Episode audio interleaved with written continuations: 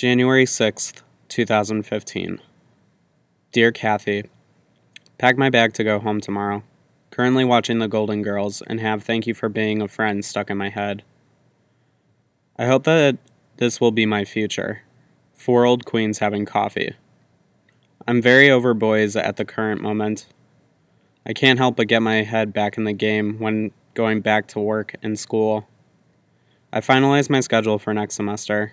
Need to see if I like this one class or not, but might end up dropping it to focus on other things. I started working on applications for art residencies for summer. Cross your fingers. I don't know when I'll be coming back to Florida. I've been coming here since I was a child. It will always have a special place in my heart. It's slower here. I have a soft spot for Florida.